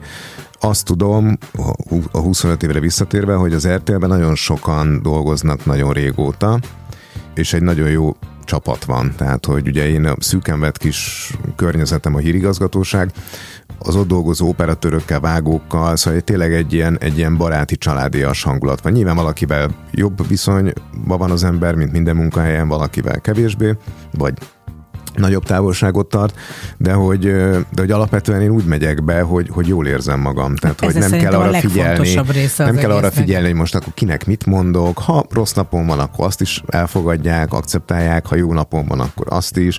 Tehát, hogy, hogy egy ilyen, van egy ilyen kölcsönösség a, a, a, dologban az De összes kollégával. az akkor az állandóságot, tehát neked ez egy fontos Nekem dolog. igen, igen. Azt hiszem, azt hiszem nem is vagy valahova. tartozni is valahova, nem is voltam soha ilyen, ilyen nagyon nem tudom, kalandvágyó, hogy most akkor így belevágjak ö, dolgokba. Tehát valószínűleg ez a biztosra való törekvés, vagy biztos háttér, valahogy, valahogy szóval nem, nem, nem vagyok ilyen szempontból merész. Lehet, hogy ez, ez is az egyik titka annak, hogy 25 éve ugyanott vagyok, ahol, ami ugyanott vagyok, de közben mégsem, meg különböző műsorokban vagyok ott. Igazából most mondhatnám azt a köztet, hogy minden riport más egy pici, tehát hogy, hogy, hogy én ezért, ezért is szeretem a riporterkedést, és, és igazából a bent ülés a székházban soha nem vonzott a szerkesztés, mert kimenni, beszélgetni, találkozni emberekkel, helyzeteket megoldani, engem, engem ez, ez örömmel tölt el mai napig, tehát az, hogy most benne üljek és számolgassak, hogy most akkor hány perc legyen ez, meg az, engem az nem, nem Hát akkor elégít végül ki. is visszatérve ugyanazt szeretett csinálni, amit a hetedik C-ben, hogy, hogy mindenképpen a társaságban, tehát valamilyen társaságiasság. Mhm. Igen. Na De azért pontosan, ahogy mondod, hogy azért bontottad ki ezeket a dolgokat, és azért elkezdtél mást. Hogyan jött a, a színház szeretete? Tehát az, hogy ennyire beleszerelmesedtél a színházba. Persze, ahogy mondod, a találkozások alatt ismerkedtél meg a, a színe, színészekkel, meg a színházi emberekkel, de odáig fajult ez, hogy képes vagy arra, amire szerintem szintén kevesek, hogy úgy csinálj verkfilmet, ami nem egy verkfilm két nap alatt, hanem egy egész próba folyamat alatt, vagy akár egy sorozatban egy egész hosszú-hosszú dolgot ölej fel. Hát nyilván a, a színház szeretete, meg az, hogy elmenni ilyen, ilyen programokra, az családi vonalról jött, tehát édesanyám nagyon sokat vitt színházba, hangversenyekre, tehát kvázi így a gyerekkorom része volt. Ugye érdekesség, hogy a az egyik első színházi élmény, amire emlékszem, a Bors nénin kívül, az a madás... Igen? Hát még azt hiszem, nem, talán bele nem, vagy nem tudom, nem tudom, de Bors nénit nagyon szeretem, azt tudom, hogy többet láttuk gyerekként, de már egy kicsit nagyobb gyerekként láttam a Madács kamarában játék a kastélyban Márkus Lászlóval, még anyukám ölébe, és ez nagyon megmaradt. És, Azt és, nem csodálom, és főleg, hogy a nagyon, Márkus László játszott. nagyon-nagyon emlékszem rá, és aztán érdekes, hogy aztán eltelt néhány évtized, és tulajdonképpen a színházi verk be, verk munkákban volt egy nagy mérföldkő, amikor azt hiszem talán 2001-ben bemutatták az Operaház fantomját a Madácsban, és akkor ott átvehettem egy verkfilm munkálatot, ö, amit ugye az RTL támogatta ezt a produkciót, és, és onnantól kezdve elkezdtem verkfilmeket készíteni, színházi verkfilmeket. Csak hogy hát, ha valaki hallgatók közül nem biztos, hogy tudja, mi az, hogy verkfilm. Tehát mit akar egy verkfilm? Hát gyakorlatilag, hogy ez, ez így készült, mondjuk, ö, í- így szokták apostrofálni, ha egy filmről van szó, vagy egy sorozatról, de az egy fantasztikus dolog volt, hogy utána jó pár, elsősorban madácsos, de később aztán más színházi produkcióknak a születését is végig kísértük. Tehát olykor már nem csak a próba folyamat elején, hanem a díszlettervezés időszakában is. És akkor abban végül lesz egy nagy film, egy 25 perces film, ami megmutatja azt az őrületes nagy munkát, hogy hogy áll össze mondjuk egy zenés előadás, vagy hogy áll össze mondjuk a, a, az egyik leghosszabb verkfilm, az István a király 30. jubileumára ö, készítettem Rosta Mária fölkérésére az Alföldi féle szegedi változatról, az majdnem egy egyórás, már igazából is verkfilm, egy dokumentumfilm, ö, volt, és, ö, és aztán később jöttek a sorozatok, Ugye én barátok köztel nagyon sokat foglalkoztam, nagyon sokat forgattam velük, és tulajdonképpen az, hogy, az, hogy egy sorozatkészítés kulisszatitkait hogy jól megmutatni, hogy az érdekes is legyen, színes is legyen, de azért a promóciós értéke is meglegyen, azt ott Kalamár Tamás mellett tanultam meg, és aztán később ezt ha- hasznosítottam. Hát ez végtelen türelem is, ugye, mert azért pontosan tudod előre, mondjuk akár egy színházi produkciónál, hogy azért ez itt legalább 6-7 minimum, amíg ezek a dolgok elkészülnek, a musicalek esetében még néha több is. Hogyan építesz föl egy ilyen verkfilmet? Tehát mondjuk egy-két sztorit mesélj már arról kérlek, hogy, hogy hogyan van az, hogy, hogy tudod, hogy nem a legelsőnél, de amikor már úgy jobban benne voltál, hogy mit akarsz megmutatni, mi a, mire vagy kíváncsi te, eleve hogy engednek úgy be, mert ugye ez egy nagyon fontos egy ilyen verkfilmnél, hogy ne azt érezd, hogy tudod, szinte láthatatlannak kell ott lenni, hogy, Igen. hogy, hogy te tényleg azt tud megmutatni, ami ott történik. Ha megbotlik a táncos, most nem a rossz dolgokra vagyok kíváncsi, de, de azért ez, ez fontos része, hogy színes szagos legyen. Igen, hát most a legutóbbi az egy különösen izgalmas volt, mert mozifilmről, tehát én főleg színházi produkciókról, meg sorozatokról készítettem verkfilmet, mozifilmről készült a legutóbbi verkfilm, így készült a Toxikoma ö, alkotásról, ami már ugye egy három évvel ezelőtti történet volt, de ugye a pandémia miatt csúszott. Szóval ott például úgy volt, hogy Illés Gabi producerrel és a Elrendi Gáborral leültünk, nyilván ismertem a történetet, kaptam egy forgatási tervet, hogy mikor mi történik, és akkor leültünk, és megbeszéltük, hogy mik azok, amik érdekesek a, verkfilm történet szempont- szempontját. aha, Tehát aha. ő, nyilván én, ami a, az én szempontomból, verkfilm szempontjából, hogy megmutatni mondjuk, amikor a Szabó Győző karakter óriási a motorral, és akkor ott van egy kaszkadőr jelenet, hú, akkor az nekem érdekes. És akkor nyilván van a rendezői szempont, vagy a produceri szempont, hogy de mutassuk meg azt is, ami, ami vagy arról is legyen felvétel, ami mondjuk a történetmesélés szempontjából érdekes, Mhm. de mondjuk nem annyira látványos, vagy nincs benne egy olyan flick-flak, hogy most akkor ott hú, Hát nagyot például, esik. amikor a szereplők találkoznak a szereplőkkel, az is egy érdekes dolog, hogy az élő eredeti szereplőket valahogy összehozni. Amikor összehozod ezt a verfilmet, tehát amikor a vágóasztal mellé ülsz, mennyire nehéz, mennyire rácsapni a kezedre, hogy ezt már úgy benne hagynám még, tehát hogy mennyire vagy elengedő a saját munkáiddal kapcsolatban. Ö, legjobbra kérdeztél rá, mert nekem mindig az a legnehezebb, hogy mit kihagyni. Tehát ugye van egy adásidő, van egy hossz, 25 perc, 30 perc, és akkor megtalálni azt a ritmust, azt, a, azt, a, azt, a, azt az arányt, hogy akkor, akkor mi legyen sok, mi legyen kevés, hogy legyen ennyi e- belőle, ezt mutasd, azt mutasd. Tehát, hogy ez egy, ez egy ugyanolyan alkotó folyamat, mint mondjuk egy festőnél, tehát me, valamikor 40 perces összerakjuk egybe, ugye most már egy timeline-ra az egészet, és akkor látjuk 40 percet, és akkor a vágóval együtt nézzük, egyik nap megnézzük, még kicsit ott húzunk belőle, érezzük a ritmusát, tehát picit így Van mindig valaki, akire hallgatsz magadon kívül? Tehát például mondjuk van egy ilyen Én abszolút helyzet. hallgatok sokakra, tehát van Tehát sok barátom is. ilyenkor? De van sok barátom is, akinek a véleményére adok, tehát akik kifejezetten olyanok, hogy ha valamiben nem vagyok biztos, akkor megkérdezem, hogy figyú, mit gondolsz erről, vagy milyen volt, vagy, vagy szerinted ezzel mi lenne. De vannak ilyen alkotótársak is, tehát a Mágó kollégám is van ilyen, szerkesztő kollégáim is vannak ilyenek, akiknek figyelj, nézd már meg, mert, mert nem tudom, te milyennek látod ezt, és akkor elmondja, és, és én, én azt gondolom, hogy tudok befogadó lenni, tudok nagyon makacs is lenni, persze, de, de én, én nyitottan, tehát nem, nem nincs bennem olyan, hogy most úristen, ez most az én ötletem volt, és akkor ez akkor is, akármennyire szar, akkor is legyen így. Ha van egy jobb ötlet, akkor annak örülök, és, és elfogadom. Ha visszanézel egy régi riportodat, akkor mennyire vagy elégedett saját magaddal? Őszintén. Tehát, hogy az ember, tehát az tök jó, hogyha igen. Persze az is elfogadható, ha nem, de hogy látod magadon a fejlődést, vagy azt gondolod, hogy, hogy én speciál például ezzel a három kívánsággal, én azt mondtam, hogy ez a fiú ugyanaz a fiú, és meg, meg tök elégedett lehet magával, mert, mert mennyire tudatos volt x évvel ezelőtt is. Igen, de igen. Nem szoktam a régi munkáimat visszanézni. Hát amikor ugye hogyha az orrod alá rakják, vagy a 40. szülinapodra, amikor, vagy nem igen, tudom. vagy amikor, amikor egy, egy, egy régi ismerőssel találkozom sok év után, és amikor előkerestem az első korabeli riportjainkat, amik készültek a 2000-es évek elején, és akkor még betakazettán, akkor hát nyilván egy 20 év után megnézed, akkor hát ez vicces, tehát hogy, hogy de nem, nem úgy néze, a, inkább úgy nézek rá, hogy de érdekes, hogy akkor úgy csináltunk riportot, ma meg így csinálunk riportot. Tehát aki biztos, hogy mindig elégedett veled anyukád, és én az utolsó kis részünkben mindenképp szeretnék arról beszélni, hát az egyik kedvenc képen volt, amikor Downtown Abbey-be jártatok édesanyáddal, és nagyon irigy is voltam, de nem sokára mi is eljutunk Angliába közösen, és hogy arról szeretnék beszélni, hogy a külföldi színházi élmények, a külföldi élmények, és egyáltalán ez a kultúra, hogy mennyire fontos neked az angol száz kultúra, vagy egyáltalán mi az, ami leginkább érdekel. Ezzel folytatjuk. És Robbie williams lehet mi Me Entertain You itt a Sláger az édes kettesben. Anglia Paglia. Más.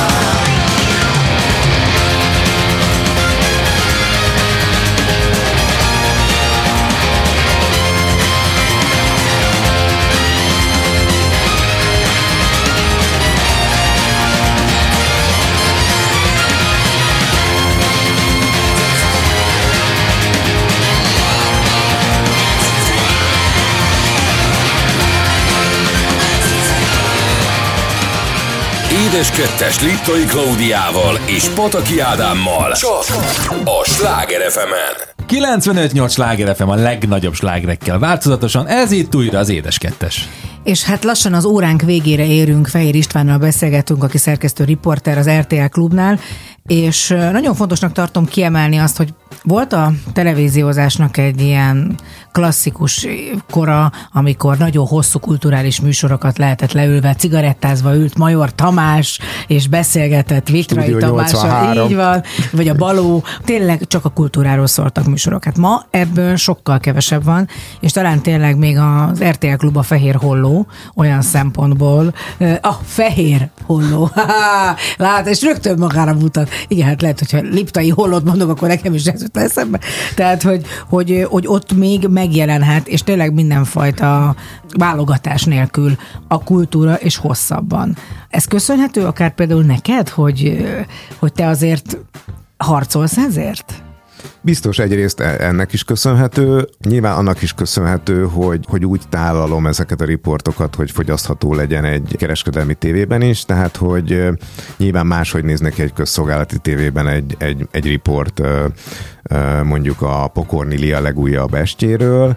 Nyilván nálunk kell valamilyen személyes szál, hogy ő elmegy fát ültetni, vagy ezt csinálni, vagy azt csinálni, vagy főz. Tehát, hogy mindig kell valami pici személyes mellé, nem lehet csak az, mert a nézők, nézők egy idő után ráunnak, vagy, vagy nem annyira izgalmas. Szóval kell mindig valami egy pici dolog. Nyilván én örülnék a legjobban, hogyha hosszan lehetne színházi filmeket csinálni, de, de azt gondolom, hogy be kell csomagolni ezeket a dolgokat mindig úgy, hogy az izgalmas legyen és színes legyen. És ugye mi nézzük a nézettséget, tehát hogy hál' Istennek az a, az a jó hír, hogy, hogy amikor ilyen anyagok mennek, azoknak a jó részét megnézik. Tehát ugye nem csak a fókuszban dolgozom, hanem a híradóban is megjelennek riportjaim sokszor, ugye a híradó végén vannak ilyen színes riportok, és ott tényleg a, a trafótól kezdve a Pintér Bélán át, a, a Centrál Színházon keresztül a Madácsig mindenféle stílusú, műfajú előadásról beszámolunk.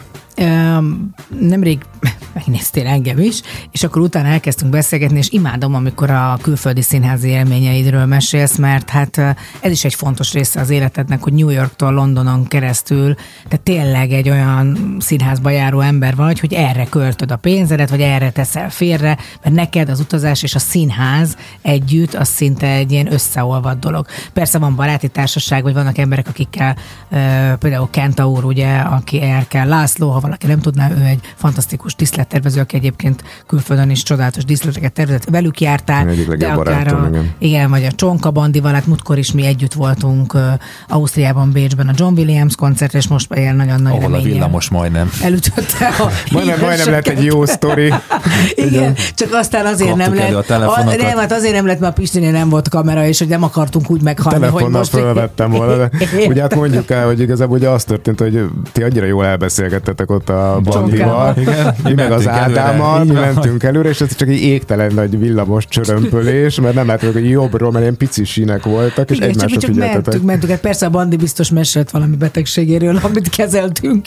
De hogy már mostában nem beszél róla szerintem. Nem, mert én Sokat. többet, mert én többet beszélek Mondjuk az róla. igaz. Na, tehát, kérlek, szedjük össze egyrészt, hogy hogy jutottatok el anyukáddal Downtown Abbey-be? Az, annak az a neve? Tényleg? Downton Abbey. Hát nem, van, van valami neve, High, nem tudom már mi, régen volt, vala, van, És annak a volt, kastélynak hogy valami neve. Ki? És tényleg olyan? Egy mondat, hogy az egész dolog onnan jött, a, nem is tudom mikor, szerintem egy olyan 20 éve kb. Az Orlai Tibor nevű színházi sz- producer barátom, ő volt az, aki rendszeresen járt ki Londonba, és akkor azt mondtam, először vele mentem ki, és ő mondta azt, hogy figyelj, Londonba ki kell menni, meg kell nézni előadásokat, és ő csinálta ezt, és én tulajdonképpen így rajta keresztül kezdtem el így kiárogatni, és megnézni előadásokat. Azért 20 évvel ezelőtt máshol volt a, én nagyon szeretem a musicaleket, nagyon szeretem a zenés színházat, táncszínházat. Azért a zenés színház tekintetében 20-22 évvel ezelőtt még azért nagyon máshol volt Magyarország, és máshol volt Anglia, tehát akkor azért egy csomó olyan előadás lehetett ott kint megnézni, ami, amik tényleg ilyen revelációk voltak, amiről nem tudtuk, hogy, hogy ez, ez valaha nálunk lesz. Tehát a Phantom, vagy a Mary Poppins, hogy repül, ma már ezek gyönyörűen ugyanúgy repülnek a madácsban is. Így van, nem kérdés, és semmiképpen nem akarom a magyar színházat, de hát azért mégiscsak itt egy költségvetésbeli dologról beszélünk. Persze. Tehát múltkor, amit meséltél nekem, a Gyűrűk ura, amiről nem tudom elképzelni, hogy egy hobbitka, két hobbitka, nem tudom, hogy lehet énekelni a Gyűrűk urára. Tehát, hogy itt mondtad, hogy valami olyanok voltak, vagy az, az volt az, vagy ez egy másik, már nem A tudom. Gyűrűk uránál az, voltak egy külön... Az a egy, szél, vagy nem, egy vagy szél, forgó igen, igen, igen, vagy nem szél, és fölfújta a kakasülőre is a leveleket. Hát ugye ott, ott iszonyatos pénz, tehát nem véletlenül olyan színházjegy árak vannak, hogy én amikor elkezdtem járni a Londonba a színházba, akkor 50 font volt a legdrágább jegy, és hát az elérhetetlen volt. Ez 20 x évvel ezelőtt, ma 250-300 fontért is van egy sima színházjegy. Tehát magyarul akkor a mm, inflációval, tehát nem ment annyival följebb, hanem el lehet érni majd színházjegyet? Meg hát De el följebb, lehet... fe, feljebb Fej- ment, csak ugye, ugye, ugye ott, nincs, tehát ott nincsenek társulatok, ott független színházak vannak, ott Azt mondjuk kibérez- valaki nem tudná, hogy nagyjából ensuite-et játszanak. Ez azt jelenti, hogy egy előadást, amíg meg nem hal a Hát amíg, nem, hát amíg, amíg, amíg a nézőket érdekli. Tehát egyfolytában minden nap. Ettől a magyar színész egyébként azt hiszem, hogy ő agygörcsöt kapna, hogy így is már, amikor duplázunk, már rosszul vagyunk ö, magunk is. Ott meg minden nap van, ahogy dupla van, vagy egyfolytában Hát ilyen szerdán és szombaton dupla előadás, vasárnap nincs.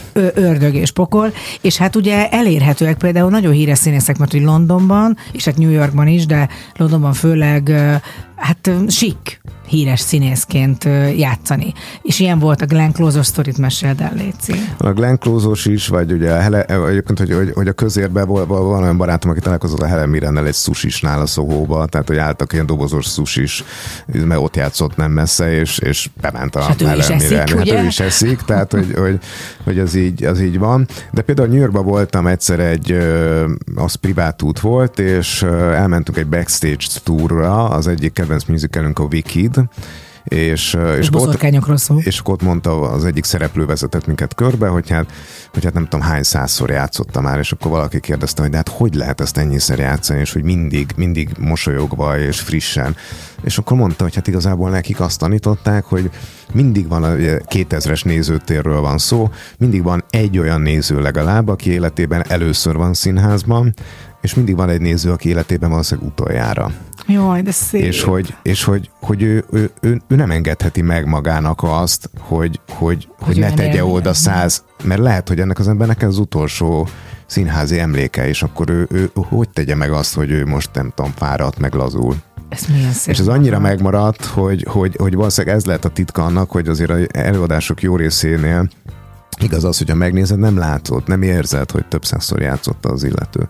Hát igen, ez egy olyan alázat, egyébként egy olyan, egy kicsit egy más, más hozzáállás is, de akkor beszéljünk, mert azt átugrottuk. A Abbey. Downton Abbey-t ott, azt ne ugorjuk át azért. Anyukádnak ez egy vágya volt? Igen, hát együtt ne, nagy, nagy kedvencünk a sorozat, ugye rajongunk egyre. Én, én valószínűleg előző életemben éltem Londonban, tehát én Mi akárhányszor... voltál szerinted? Nem tudom. Középosztály, nem tudom, vagy nem felső? Tudom. Azt Vagy- felső közép, Felső remélem igen, legalábbis. igen, egyértelmű. Attitűdből kifolyólag Nem a lehet. szóterénban, hanem fönt. Mert hogy én megérkezem Londonba, és, és bármilyen kimerült vagyok, fáradt, feszült, ott fél nap, tehát olyan, olyan, olyan harmóniában vagyok az egész helye, hogy fél nap alatt teljesen feltölt. Tehát olyan, olyan szimbiózisban vagyok az egész helye, minden hülyeségükkel együtt. Tehát én, én, én most borzasztó, de kettő és fél év után megyek vissza Londonba, majd júniusba, vagy megyünk vissza.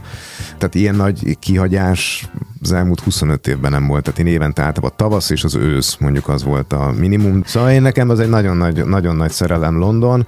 Sokáig kacérkoltam, és ott gondoltam, hogy milyen jó lenne ott élni de, de aztán máshogy alakultak a dolgok. Szóval visszatérve a Downton Ezt Abbey-re. akartam mondani, mert anyukát kinyír engem, hogyha azt nem mondjuk el. Igen, ezt ne, nem, majd ezt barátaim mesélték többször. szerintem, szerintem de, hogy, hogy, hogy, hogy, hogy ez, a, ez a kastély ez látogatható, és én utána néztem, de nem folyamatosan, hanem bizonyos időszakokra megnyitják, néhány hétre, és tehát több hónapra előre kell foglalni időpontot, tehát nem csak az van, hogy mint Buckingham Palota, vagy bemész, vagy nem tudom hova, hanem hát ott azt, azt előre meg kell tervezni, szervezni, és ö, nagyon kedves kinti barátnőnkkel, a Tóth Valival együtt mentünk el, akitől nagyon sokat tanultam London szeretetről, és ugye ő kint is él, és elképesztő volt. Tehát ugye most ez közhely, de hogy sokkal kisebb, mint a, mint ezt pontosan tudod, hogy ez ilyen, sokkal kisebb az egész épület, mint ahogy az a sorozatban látszik, de például a nappali, például bizonyos hálószobák, azok egy az egyben úgy néznek ki, mint a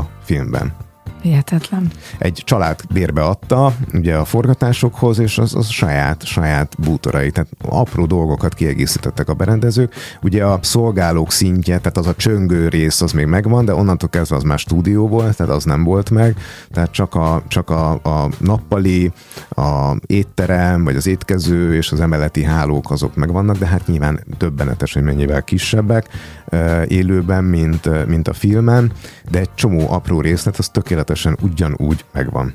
Na, hát az az igazság, hogy sajnos lejárt az időnk, viszont Ádám London szűz még, és nagyon vágyott erre. Nagyon. És, és nagyon-nagyon örülök, hogy egyébként, és nagyon remélem, hogy drága Erzsébet jól lesz, amire elérünk oda, mert hogy a 70. jubileumát ünneplés, ugye erre lesz a nagy ünnepség pont ott ö, pünkösd idején, amikor mi megyünk, és hát ellátogatunk mi is színházba, méghozzá a Muller Rúst, ami szerintem biztos, hogy fergeteges lesz. Meg ti még mást is Mi megnéztek. megnézzük igen a kabarét, ami, Ami- ami... kint most egy sokszoros díjnyertes előadás. Egy jó tanács, ha valaki Londonba megy színházba, ugye rengeteg előadás megy. Érdemes azt megnézni, hogy, hogy érdemes utána, egyrészt vannak már nagyon jó applikációk, ahol lehet például lottózni, tehát nyerni lehet olcsó jegyeket, ilyen uh, 20 font körüli áron, ilyen napi szinten ilyen applikációkon keresztül. Nekem mindig azt mondták, és én ezt próbálom tartani, és ezt javaslom mindig barátaimnak, hogy olyan előadásokat érdemes megnézni Londonba, amit itthon nem tudsz megnézni. Tehát azért, mert egyszerűen a költségvetés miatt nem, tehát amiről beszéltünk, hogy hogy egyszerűen az anyagi lehetőségek azok nem olyanok, hogy, hogy meg lehet. Nagyon kevés ilyen van már, vagy mondjuk, ha van egy ismert ember eh, egy előadásban, tehát azért az nagyon nagy élmény látni egy Helen Mirrent, egy Glenn Close-t, egy Jude Law-t, látni egy, egy olyan ikont, egy olyan világsztár színpadon, aki, akit a filmvászonról annyira jól ismersz, és ott van néhány méterre, és érzed az auráját, a kisugárzását, mint mondjuk egy, egy Glenn Close-nak, az Fantasztikus, hát most aki mellettem ül, az fogja érezni ezt, hogy egy világsztár. Szerintem valahol itt a közelben van egy világsztár. Hát, vagy egy olyan kisebb sztár. Drága István, nagyon szépen köszönjük, köszönjük. hogy Köszönöm a eljöttél. meghívást, nagyon aranyosak vagytok. És akkor találkozunk Én majd Londonban. privátban felteszem a kérdéseimet, amik lettek volna, de mindegy is. e-mailben. Átküldöm, átküldöm, átküldöm. Drágám, Ha már... esetleg a Queen-től nincs valami jó, hiszen az annyira passzolna ide. én nem ezt gondoltam. Ha már London, ha már Moulin Rouge, utána jártam. Rick Astley és a Never Gonna Give You Up benne van a Moulin Rouge-ban. Ne. De. Ebben te biztos vagy? Igen, mert Persze. mások a zenék egyébként, mint a filmben. Tehát a sztori ugyanaz, de a zenék mások. Na, ugye? hát akkor legalább nekem is Úgyhogy meglepetést never, fogok hozni. never ever. Rick Astley-vel búcsúzunk. Köszönjük Isten, hogy itt voltál. Jövő héten hétfőn újra Édes kettes. itt a Sláger. Jó éjszakát!